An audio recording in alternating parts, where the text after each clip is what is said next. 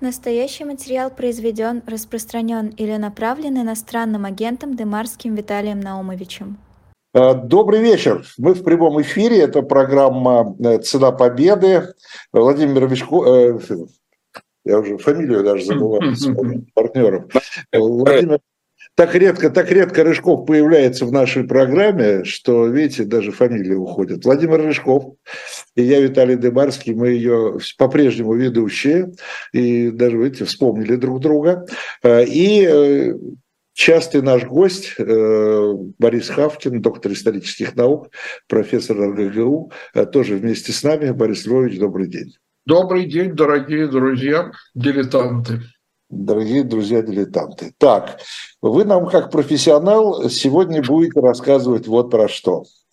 Э, сто лет назад, 8 и 9 ноября 23 года, в городе Мюнхене да. состоялся пивной, так называемый пивной путь. Да, в отличие от пивных фестивалей, это был путь. Да, да а в, в отличие от Октоберфестов, да? Да, да. Да, это был путь. Э, и можно сказать, что это такое первая, первая попытка э, захвата власти э, нацистами. Да, совершенно Гитлером. Гитлером. И если у кого-то, я думаю, что здесь не надо долго рассказывать о взаимосвязи пивного путча с историей Второй мировой войны, да, но... Ну, не было бы пивного путча в 23-м, то, возможно, нацисты не пришли бы к власти в 33-м и не развязали бы войну в 39-м мировую и не напали бы в 41-м на Советский Союз. Да, здесь, конечно, есть причинно-следственная связь. Борис Иванович, вот я, можно начну с дилетантского вопроса? Ну, да, то вы и дилетант. А мы, мы от тебя других не ждем. И, и, да, именно, именно. А, Вообще история э, ну, поразительная во многих отношениях с этим гитлеровским путчем, во многих отношениях. Мы сегодня поговорим. Но вот одна из вещей, которая меня абсолютно потрясает, 23-й год. Да. А, э, Гитлер только-только кончилась вторая, 4 года до этого, да? Да. Как-то бывший ефрейтор, э, родившийся в Австрии, вдруг замахивается на захват власти не только в Баварии, но и в Германии.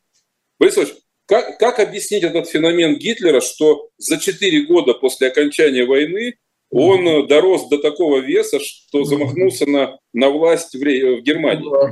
Да. Я, извините, может быть, я добавлю, я немножко, вот здесь вот, мне кажется, важен нюанс один. Действительно ли у него был такой вес, Э, или он больше, так сказать, играл в свой вес, э, чем... Э, Уважаемые коллеги, этот Гитлер в 23 году был той самой моськой, которая лаяла на слона. И для того, чтобы стать известной прежде всего. Ведь до пивного путча о Гитлере, ну, сдали разве что члены его партии. Их, кстати, было не так уж мало. В 23 году около 50 тысяч человек. Плюс Э, досужие посетители мюнхенских пивных, где Гитлер очень любил разглагольствовать.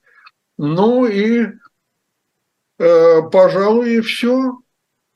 Понимаете? То есть, вот, его никак не сравнить да. с, с Муссолини, который на момент захвата власти... Да, уже 10 лет был у власти. Был звездой. Да, был звездой. Да. И явно пивной путь пародировал или пытался подражать, скажем так, походу Муссолини на Рим 20, э, в 22 году. Вот. Так что э, я считаю, что сама форма здесь была связана, э, форма государственного переворота, путча пивного, была связана во многом с итальянским фашистским примером, потому что поход Муссолини на Рим завершился для фашистов успехом. Да? Король назначил э, Муссолини, фашистского дуче, премьер-министром Италии. Вот. Хотя э, политический вес Дучи, ну, наверное, все же был побольше в Италии, чем, чем политический вес Гитлера до пивного путча. Потом не забывайте, уважаемые коллеги, что это не путь Гитлера, а путь Гитлера Людендорфа и даже, наверное, Людендорфа и Гитлера. То есть на первом месте для Германии было имя национального героя бывшего генерал-квартирмайстера Большого кайзеровского генерального штаба, героя Первой мировой войны Эриха Людендорфа, который, кстати говоря, в 1916-18 годах ходил в Дом Верат с генералом э, Гинденбургом, осуществлял от имени кайзера государственную власть Германии. Так что это было имя которое не нужно было объяснять немцам, кто это такой. Да? И, кстати, этим и воспользовался Гитлер э, во многом, если угодно, даже первоначально и против воли Людендорфа. Это не значит, что Людендорф не был ультраправым консерватором, германским националистом, крайнего толка, антисемитом, э, врагом Вайборской республики как таковой, и, и что Людендорф, да, он сам заявлял, что он бы с удовольствием перевешал до фонарных столбах всю эту вайборскую кабарилью вот, во главе с э, президентом и премьер-министром. Вот. Но, понимаете, э, Людендорф бы, пожалуй, после провала Капповского путча, в котором до 1920 года, путч Капа Лютвица, э, военный крайне правый путь, попытка государственного переворота в Германии, которая закончилась для правых неудачей. Да. Вот после этого провала государственного переворота вряд ли один Людендорф без поддержки вот этой баварской шантропы под названием НСДАП э, осмеливался, осмеливался бы до открытый антигосударственный мятеж, а это был такой мятеж. Вот. Так что, наверное, здесь нужно говорить о том, что это был путь не только Гитлера и не столько Гитлера, но путь Людендорфа Гитлера. Вот. А что касается названия, да, обычно нужно объяснять, почему пивной путь и какое отношение все это имеет к пиву. Да. Э, дело в том, что путь происходил или начался в самом большом пивном ресторане Мюнхена Бюргер Келлер, отсюда его и название пивной путь. А почему в пивной? Да потому что э, по баварской традиции пивные служили своего рода местом общественных собраний. А этот самый Бюргерброкер был самый большой пивной ресторан Мюнхена. Большой зал вмещал порядка трех тысяч человек. Это же огромнейший зал, в котором устраивались не только вот эти самые э, пивные праздники, но и общественно-политические мероприятия, и митинги, и собрания, и так далее. Поэтому и пивной. Ну, сразу ответим на вопрос, а это туристы всегда спрашивают, а где сейчас этот самый Бюргер Бройкеллер, Отвечу на вопрос так. Этой пивной с 1979 года в Мюнхене нет. Баварские власти эту пивную достопримечательность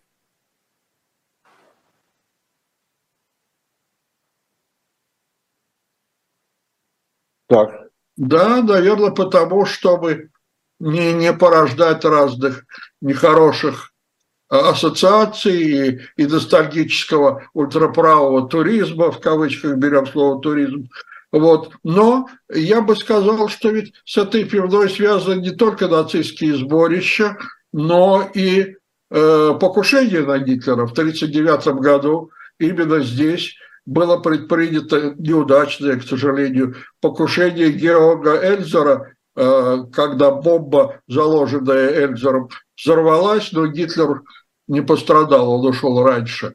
И вот и из, из этой пивной. Это было как раз в годовщину пивного путча, потому что нацисты после 1933 года регулярно отмечали этот день как один из э, дней э, основания своего движения, и у них был так называемый культ павших борцов, имелось в виду те нацисты, которые погибли во время пивного путча.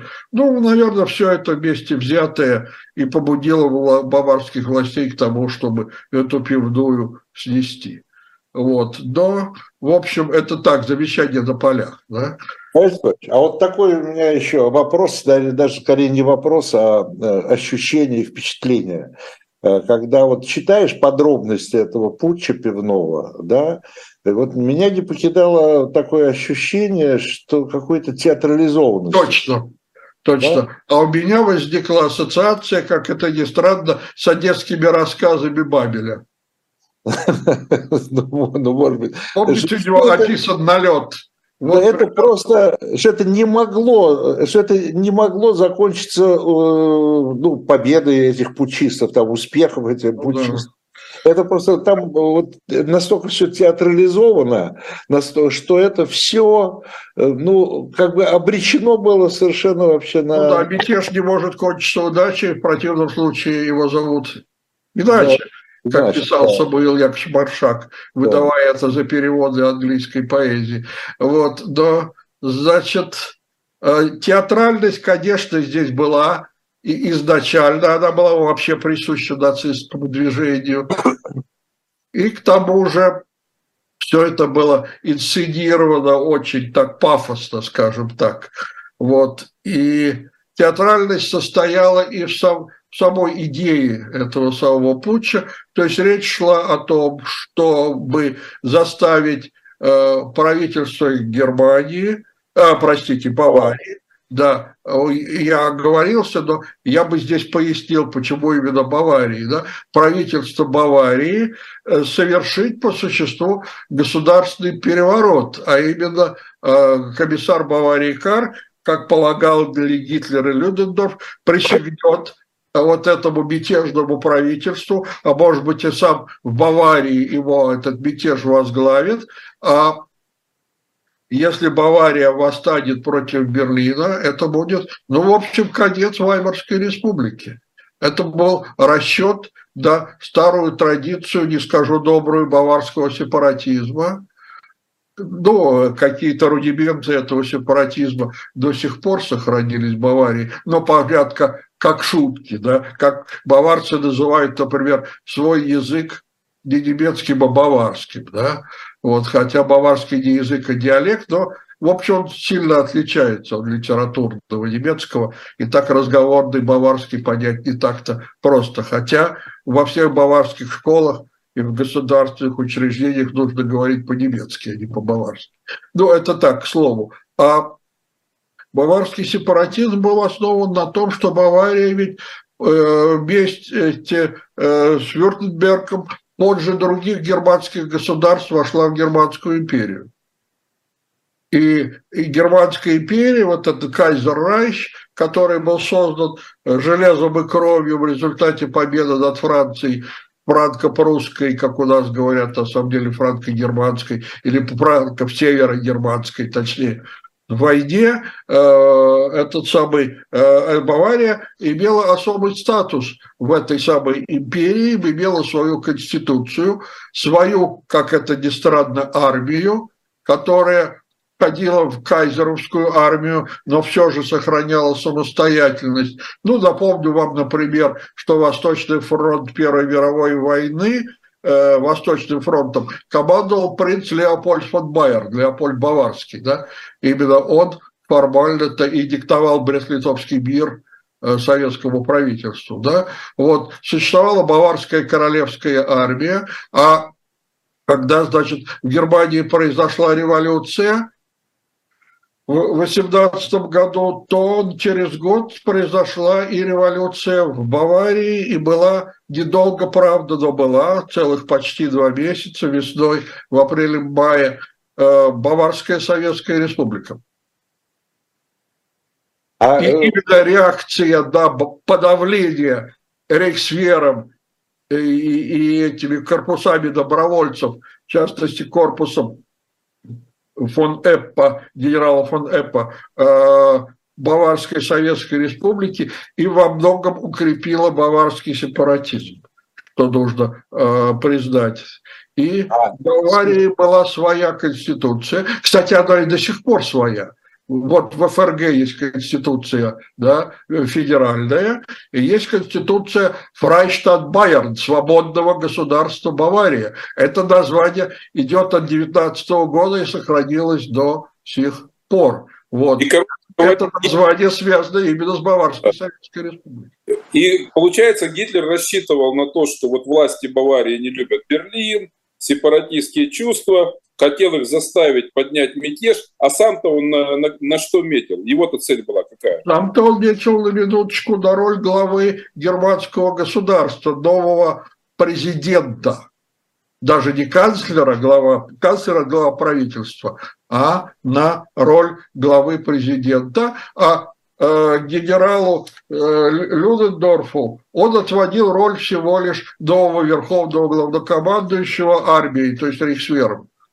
Это, кстати, вызывало недовольство Людендорфа, потому что он, ну, наверное, справедливо считал, что его роль более велика в германской истории, чем роль этого мало кому известного молодого выскочки э, Ефрейтора, который много кричит, но ничего делать-то толком не, не умеет. Но тут встает вопрос, а почему же Людендорф согласился тем более после провала Каповского путча, да, принять участие в этом самом э, пивном путче. Ну, прежде всего, я бы сказал, что э, Людендорф рассчитывал стать новым военным диктатором Германии, опираясь на армию, на тот самый Рейхсвер, который по словам отца Рейхсвера генерала фон Секта, не стреляет в Рейхсвер. То есть смысл этой фразы в том, что армия Рейхсвер не станет подавлять оружием военный переворот, организованный генералами Рейхсвера. И, в общем, в какой-то степени, да, этот расчет оправдался. И второй момент, значит, военную диктатуру генерал Людендорф э, осуществлять пытался и с помощью этих самых э, корпусов добровольцев Фрайкора – и еще была одна интересная сила, о которой вообще мало что известно у нас в литературе. Кроме официального Рейхсфера, то есть официальной 100-тысячной армии Вайборской республики, а напомню вам, что по Версальскому миру Германии было запрещено иметь армию, а Рейхсфер – это силы самообороны или силы обороны республики, численность которых была строго определена. Сухопутные войска не более 100 тысяч, плюс 15 тысяч военно-морской флот. Никакой авиации, никакого подводного флота, никакой тяжелой артиллерии. И, в общем, э, Армия всего лишь это силы внутренней обороны республики. Но эту армию ведь можно использовать для антиреспубликанских проявлений, потому что, как считала германская военщина, и не только Людендорф,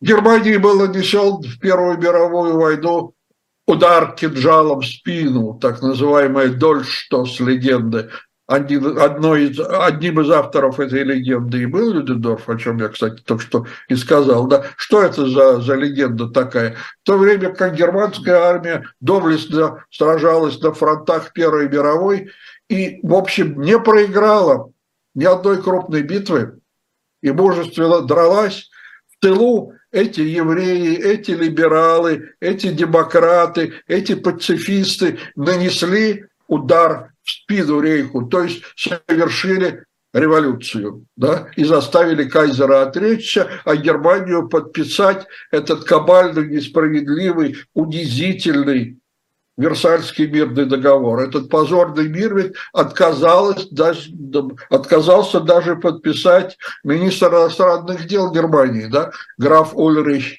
фон Брокдорф Ранцау, сказал так, что пусть отсохнет рука того немца, который подпишет этот унизительный Версальский мирный договор. И граф Брокдорф э, бросил да, эту, эту, эту самую ручку или сломал ее и подал в отставку. Он так и не подписал э, тот самый Версальский мир от имени Германии. Версальский мир подписал, если вы помните, доктор Вальтер Ратенау, министр иностранных дел да, правительства Германии, и за это поплатился жизнью. Ратенау был убит не только за то, что он еврей и министр, а за то, что он еврей, министр иностранных дел, который подписал два унизительных для Германии договора. Версаль, прежде всего, ну и Рапальский договор 22 года с Советской Россией. Да? И вообще надо отметить, что в стране, в Германии, не только в Баварии, но и в Баварии тоже, потому что в Баварию, как мы уже знаем, да, была подавлена советская власть, в стране царил белый террор, в котором активную роль играли нацисты. Именно тогда они, что называется, и приобрели определенное влияние и военное, и политическое. Да? Но были убиты, напомню вам, в январе 19 года лидеры Союза «Спартак» Карл Липтыш и Роза Люксембург. Был убит Евгений Левиде, лидер Баварской Советской Республики. Был убит Вальтер Ратенау. Но это наиболее известные политические убийства, совершенные белыми э, контр контрреволюционными, контрреспубликанскими добровольческими корпусами, э, разными террористическими, ультраправыми, националистическими группами типа организации «Консул», и э, черным рейхсвером. Да, вот я начал говорить, что такое черный рейхсвер? Это рейхсвер, который, которого нет – я вижу недоумение на лице Виталия Наумовича. Смотрите, Рейхсверу надлежало быть численностью 100 тысяч человек. А сколько реально было сил в Рейхсвере? Ну, скажем, немного больше. Вот та самая часть Рейхсфера, которая превышала официальную численность, но была на государственном обеспечении, да, называлось неофициальным или черным рейхсфером, и численность э, э, черного рейхсфера, ну, там по разным данным разная, ну, берем самую маленькую цифру, 15 тысяч человек, совершенно неподконтрольных, потому что их нет, да, вот эти самые силы черного рейхсфера в основном-то и действовали на одной стороне вместе с фрайкором то есть корпусами добровольцев. Кто такие эти фрайкоровцы?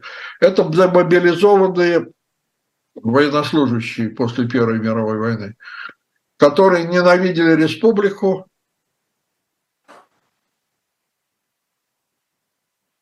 зависает, да? Германии, да? Вот в том числе и революцию в Баварии, которую подавили добровольцы из корпуса генерала фон Эппа. Вот, и они же убили Ойгена Левиде, лидера Баварской Советской Республики. Ну вот, так что в стране был белый террор в ответ на попытку революции и в ответ, ну, красного особого террора-то даже и не было, но поляризация сил была доведена до предела. Причем еще одна фраза, и вы зададите следующий вопрос. Вайборскую э, республику расшатывали силы и справа, и слева. То есть и коммунистические группы тоже конечно же, стремились заменить Вайборскую буржуазно-демократическую республику республикой Советов по образцу с э, Советской России, лозунг «поговорим с реакцией по-русски». Да? Так что республика была крайне нестабильным образованием, и пучисты полагали, в частности, вот эти пучисты, которые устроили э, Мюнхенский пивной путь, что им несложно будет эту республику свергнуть. Э, Борис Иванович, по поводу путча такой вопрос. Э, понятно, значит, что то есть, из вашего рассказа ясно, почему, э, собственно говоря, из Баварии да, началось вот это движение национал-социалистическое. Движение да, Бавария была родиной. Бавария, Бавария была, к сожалению. Да, она была самостийной, она была э, настроена против, как бы сейчас сказали, федерального центра. Да? Против Берлина, да. Против Берлина, да. да. И вообще ходили слухи, что Бавария собирается воссоединиться или соединиться с Австрией в одно государство, такое германское, южно-германское католическое, э, католическая федерация или конфедерация. Ну, да. да, извините, да, продолжайте. Почему, но почему во время путча э, баварское правительство, баварское руководство которое да. должно было, казалось бы, поддержать путь, да, и э, Гитлер рассчитывал на то, что они будут все вместе, да, они в конечном итоге, в общем-то, они сбежали, и более того, а полиция, а полиция, в общем, начала противодействовать. Ну, сбежали и в итоге подавили. И подавили, да. Да, да, да совершенно верно. Почему не получилось э, договоренности, что ли? Да.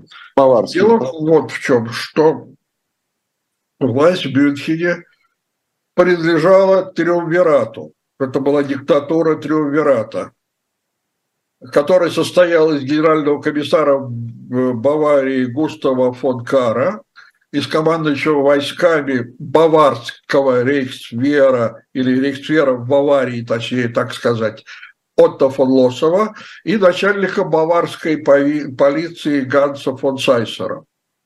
Все трое патриоты Баварии, э, значит, фон Кар вообще считал себя чуть ли не представителей свергнутой династии Виттельсбахов, то есть тех королей, которые правили Баварией до революции. И, в общем, все трое, как бы правильно сказали, не очень любили центральное правительство в Берлине и замышляли так или иначе от этого правительства отделиться – и создать Баварию самостоятельным, э, создать Баварию э, как самостоятельное э, государство. Возможно, вернуть монархию Виттельсбах, возможно, Но не в этом дело. Важно вот что. Осенью 23 года во всей Германии сложилась кризисная ситуация, связанная с тем, что 26 сентября 23 года канцлер Вайборской республики Густав Штрейземан объявил о прекращении так называемого пассивного сопротивления в Русской области и возобновлении выплаты репараций победителям, прежде всего французам и бельгийцам, то вызвало волну гнева со стороны германских ультраправых националистов, знаменем которых был генерал Людендорф. Значит, стране, во всей Германии правительство ввело чрезвычайное положение. Следовательно, в том числе и в Баварии. Но баварские власти ввели в ответ на чрезвычайное положение, введенное Берлином, свое чрезвычайное положение на территории Баварии и э, отказались признать введенное президентом Эбертом и канцлером Штреземаном чрезвычайное положение на территории всей Германии. То есть, по существу, баварцы отказались выполнять приказы Берлина, а, отказались запретить эту самую нацистскую партию и нацистскую газетенку «Народный обозреватель», только чтобы у Махта, и а, распустить нацистские штурмовые отряды СА. 24 октября 23 года кризис развивается. Генерал фон Сет, то есть фактически командующий сухопутными силами Рейхсфера, отстранил генерала Лосова от командования силами Рейхсфера Баварии за то, что Лосов не подчинился приказу Берлина. Все понятно.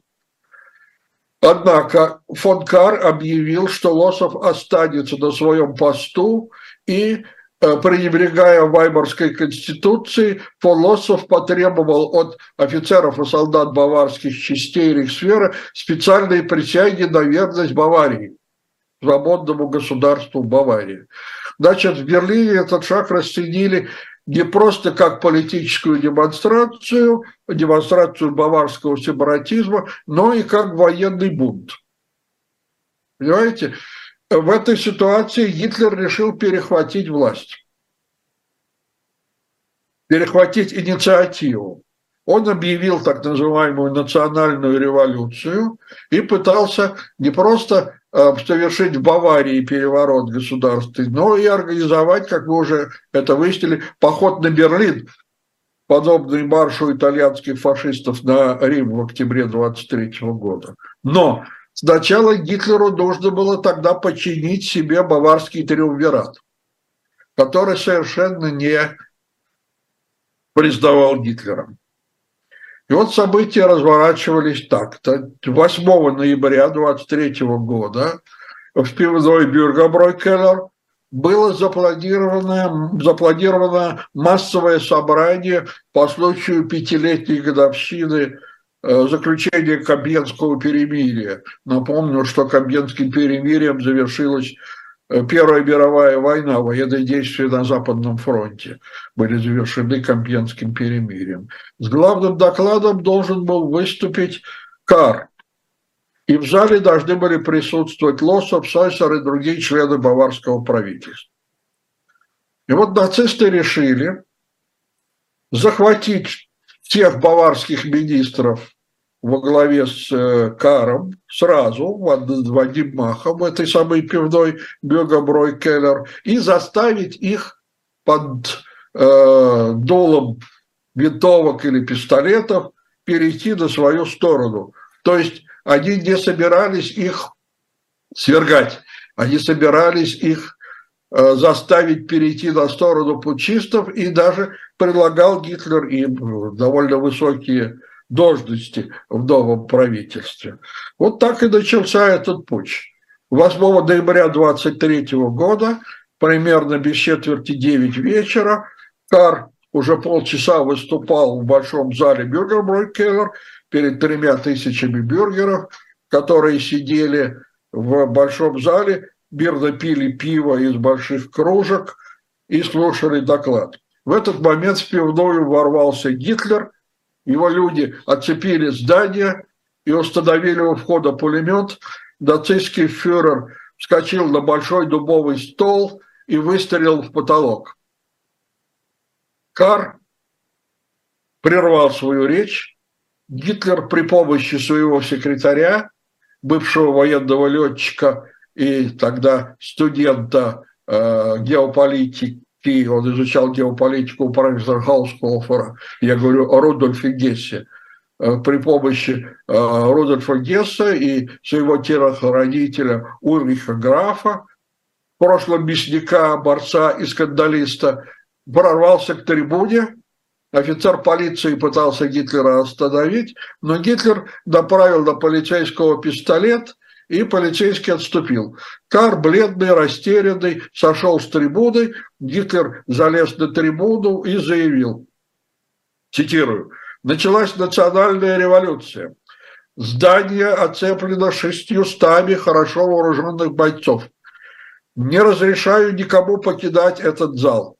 Если вы немедленно не успокоитесь, я прикажу установить на балконе пулемет. Правительство Баварии и правительство Рейха не зложены. Сформировано временное правительство. Казармы Рейхсвера и полиции заняты. Отряды армии и полиции вступают в город под знаменем со свастикой. Ну, конечно, Гитлер блефовал. Ничего этого, ну, кроме того, что здание было оцеплено, и действительно у пучистов ОСА был пулемет, кроме этого ничего не было сделано. Да? Но, тем не менее, Гитлер стрелял, штурмовики угрожали забравшимся своими винтовками и пулеметом.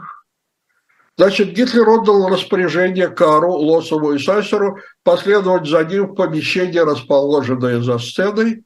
Три высших лица Баварии безропотно подчинились. Кто-то из присутствующих в зале закричал «позор», «не будьте трусовым», трусами, стреляйте в этих мятежников. Но полицейские, видя, что правительство Баварии ну, по существу подчинилось военной силе, силе оружия, не оказали нацистам никакого сопротивления. Значит, Гитлер увел Кара Лосова и Сосера в соседнюю комнату. На трибуну в большом зале залез военный летчик Герман Геринг, верховный руководитель СА, и заявил, господа, вам нечего бояться. У нас самые дружелюбные намерения. Пейте на здоровье свое пиво, пока в соседней комнате формируется новое германское правительство. Конец цитаты. И тут же у меня ассоциация с Бавелем. Выпивайте себе и закусывайте, папаша, и пусть вас не волнуют этих глупостей. Вот, ну, конечно, в другой связи, но что-то похожее в этом есть. Ладно. Значит, когда Гитлер собрал заложников в соседней комнате, он потребовал от них во-первых, беспрекословного подчинения, а во-вторых, сказал им, что а, ничего с ними страшного не произойдет, и они займут ключевые посты либо в правительстве Баварии, либо в правительстве Рейха, то есть в Берлине, которое правительство он Гитлер сформирует вместе с генералом Людендорфом. Значит, Кару было предложено стать регентом Баварии – Лосову министром национальной армии, а Сойсеру министром внутренних дел всего Рейха, всей Германии. Однако никто из трех власть имущих Баварии не согласился встать на сторону Гитлера даже под дулом пистолета.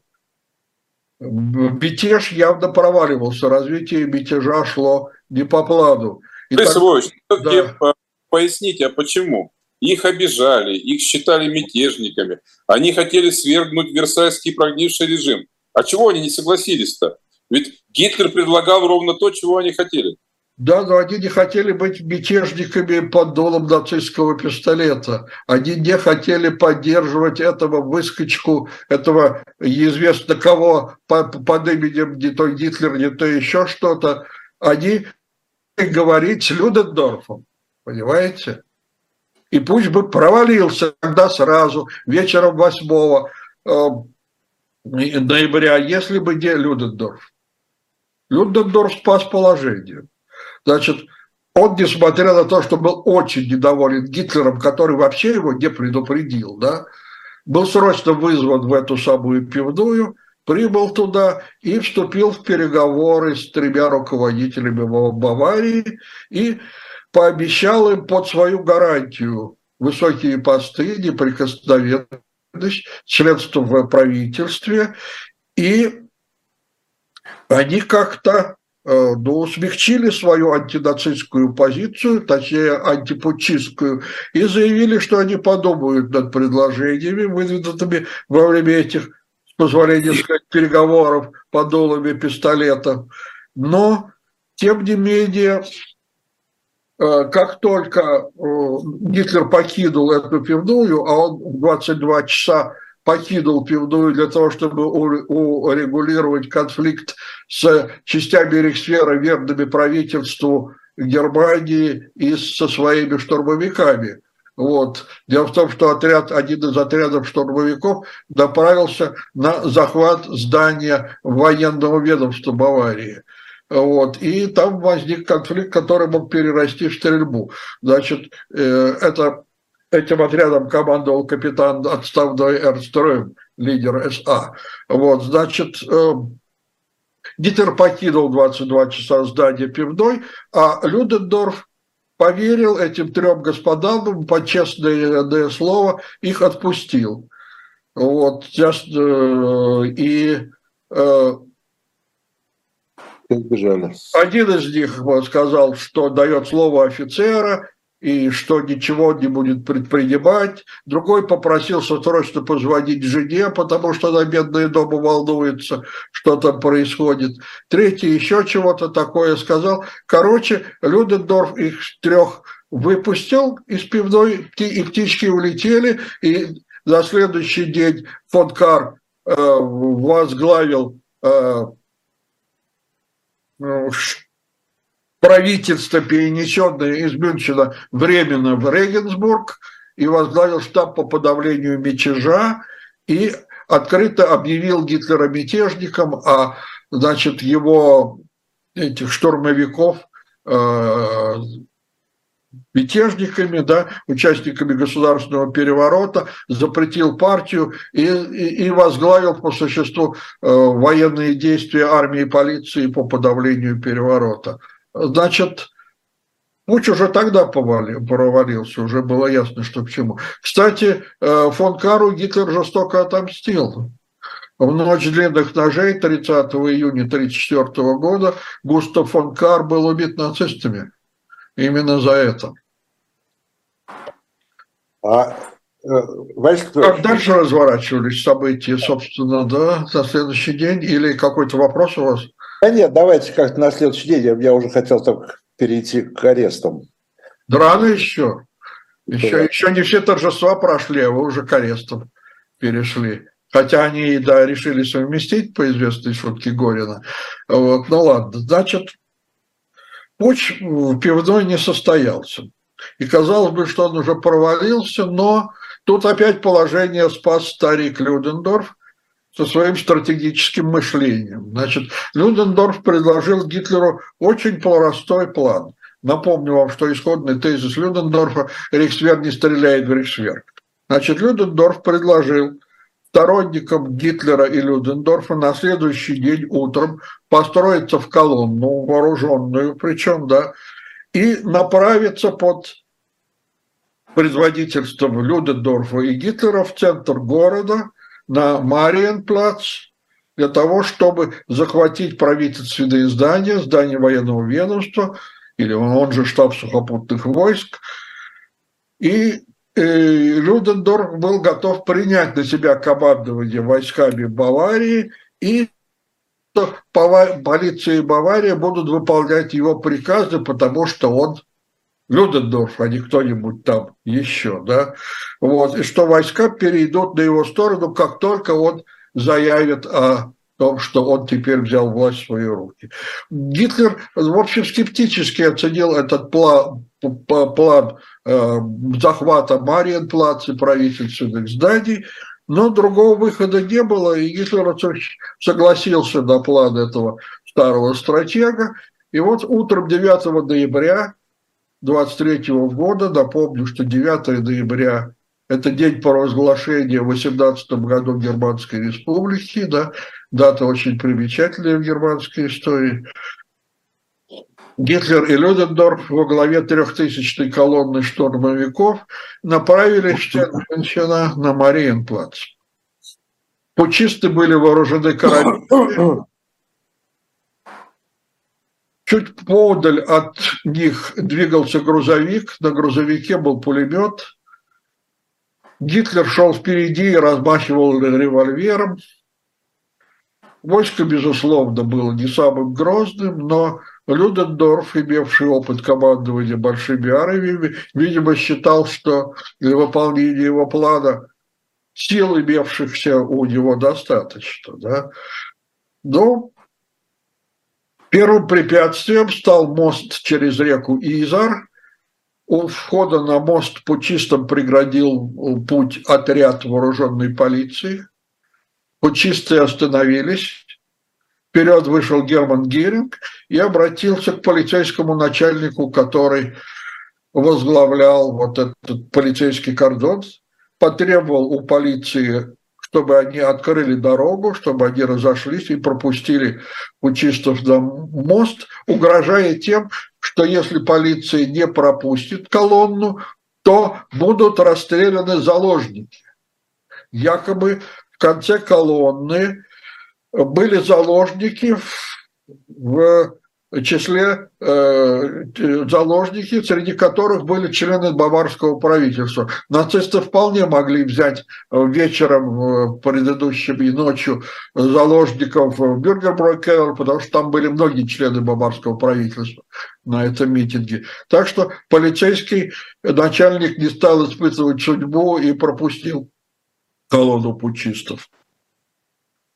Гитлер и Людендорф повели своих людей по узкой улице э, Резидентштрассе, которая сразу за аркой баварских полководцев, Фельдхернхале по-немецки, выходила на просторную площадь Одеонсплац.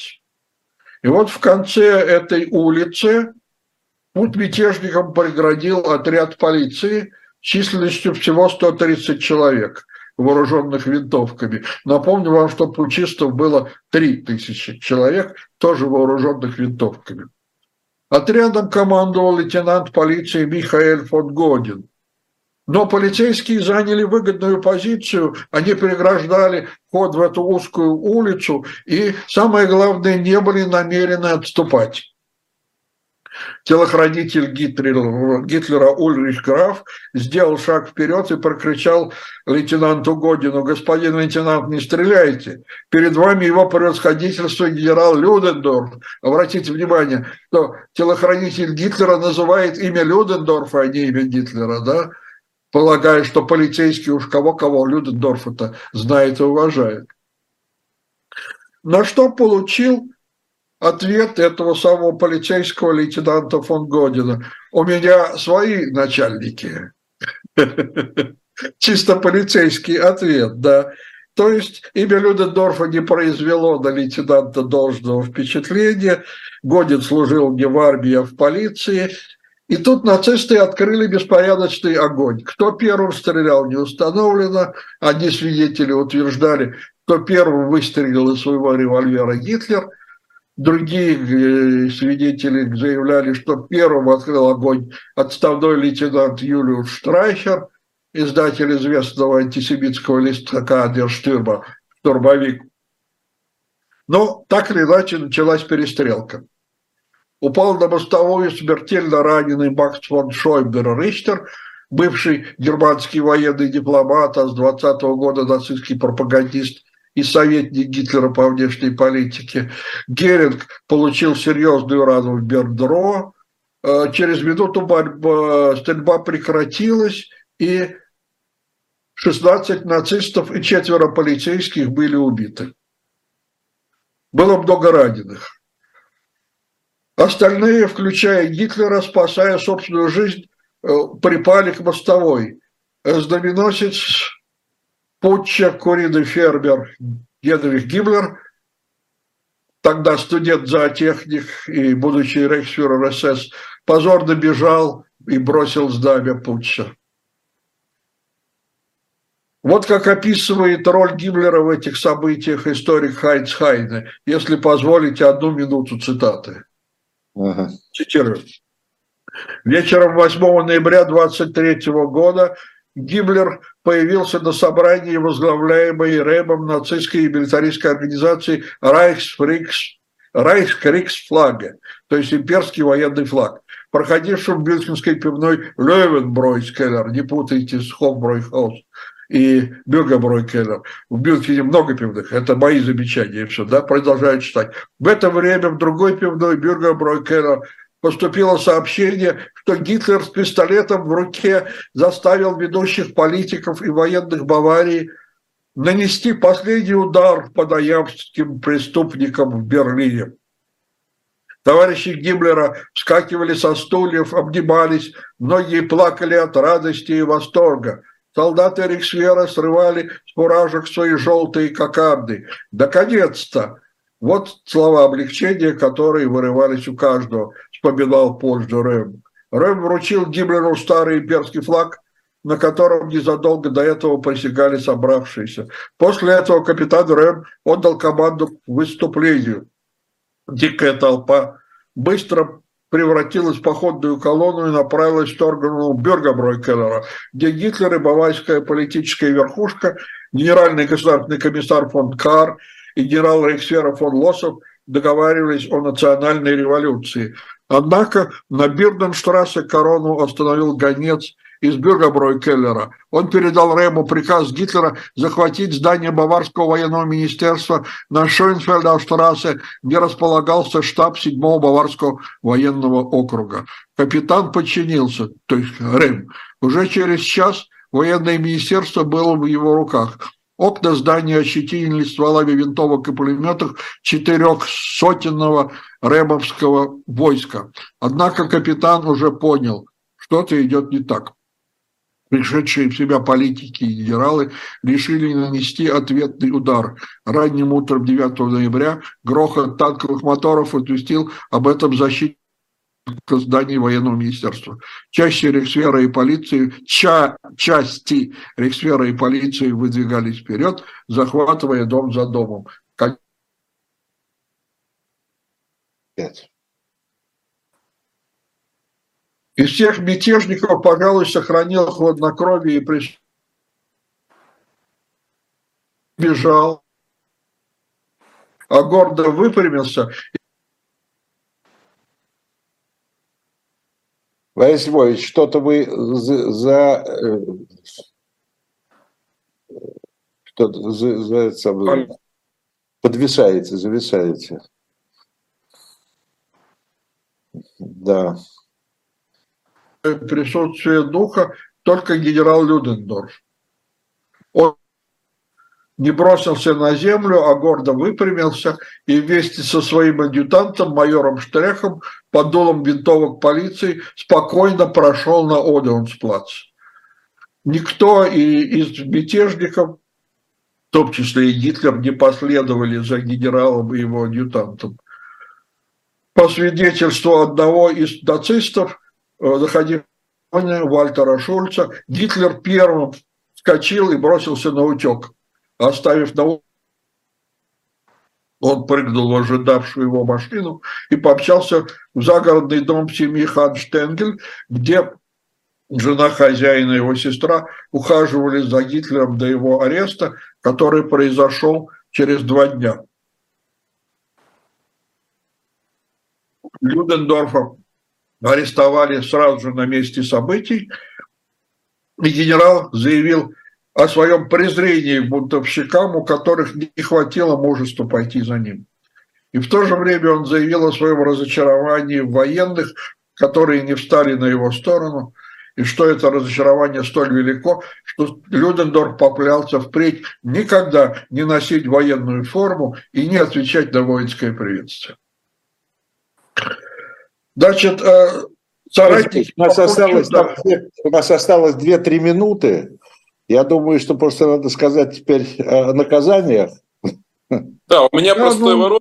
Простой наказание вопрос. чисто символическое. Да, у, нас, да. у нас сейчас за плакатик можно 5 лет получить, а за речь можно 19 получить. А тут целый военный путь со стрельбой. И да. как санаторий, и как санаторий. Приговор. Это Генерал как... Людендорф предстал перед судом и был оправдан. Причем свой оправдательный приговор Людендорф э, расценил как грубое нарушение законов, поскольку его подельники были признаны виновными в том же самом. Что касается э, главных участников путча, то Геринг и Гесс бежали в Австрию, их не судили. Э, остальные попали под суд. Суд признал э, Гитлера э, виновным в государственной измене и за государственную измену приговорил его к пяти годам тюрьмы. Э, из этих пяти лет Гитлер отсидел в крепости Ландсберг 9 месяцев и в конце 24 года вышел на свободу. Как известно, э, в тюрьме Гитлер сочинял свою книжку «Майнкамп», что провел время, что называется, с пользой для себя. Так что, несмотря на фиаско пивного путча, его опыт, к сожалению, нацисты использовали. В том плане, что они решили теперь идти к власти не с помощью путча, с помощью государственного мятежа, а прийти к власти, используя лазейки Ваймарской конституции. Идти к власти псевдозаконным путем, что они и сделали ровно через 10 лет, в 1933 году. Ну, в общем, за 10 и лет... Я так, и я так понимаю, что они даже используют для раскрутки своей партии, что скандал получился несусветный. Да, путь они использовали да. для пропаганды, но не сразу, конечно, когда уже скандал утих. Где-то с 25 -го года началось постепенное новое восхождение нацистов. А пока они были тише воды и ниже травы. Партия нацистская была запрещена. Да? Э, штурмовые отряды были распущены виновники путча были отданы под суд. То есть вроде бы демократия себя защитила, но это была бы не Ваймарская республика, если бы в то же самое время эта самая слабая демократия без демократов не создала предпосылки для возрождения нацистского движения. Вот такая история. Спасибо большое. Мы, наше время заканчивается. Э, я говорю спасибо Борису Хавкину, профессору РГГУ, доктору исторических наук. Говорили мы о столетии, о пивном путче, к его годовщине этого пивного путча. В ноябре будет сто лет. Э, и вообще начинаются, да, Борис Иванович, столетия, столетия различного рода событий ну, да. нацистов к власти. Ну, так не что... только столетия. Но в частности, вот я бы хотел обратить ваше внимание на дату 85 лет «Хрустальной ночи». Тоже юбилей, да, может быть, мы на эту тему поговорим, когда будет возможность. И на эту тему тоже поговорим. Почему? Конечно, будем возвращаться к истории э, Третьего Рейха не один раз. Это была программа «Цена победы». Спасибо, всего доброго, до встречи. Спасибо, до свидания.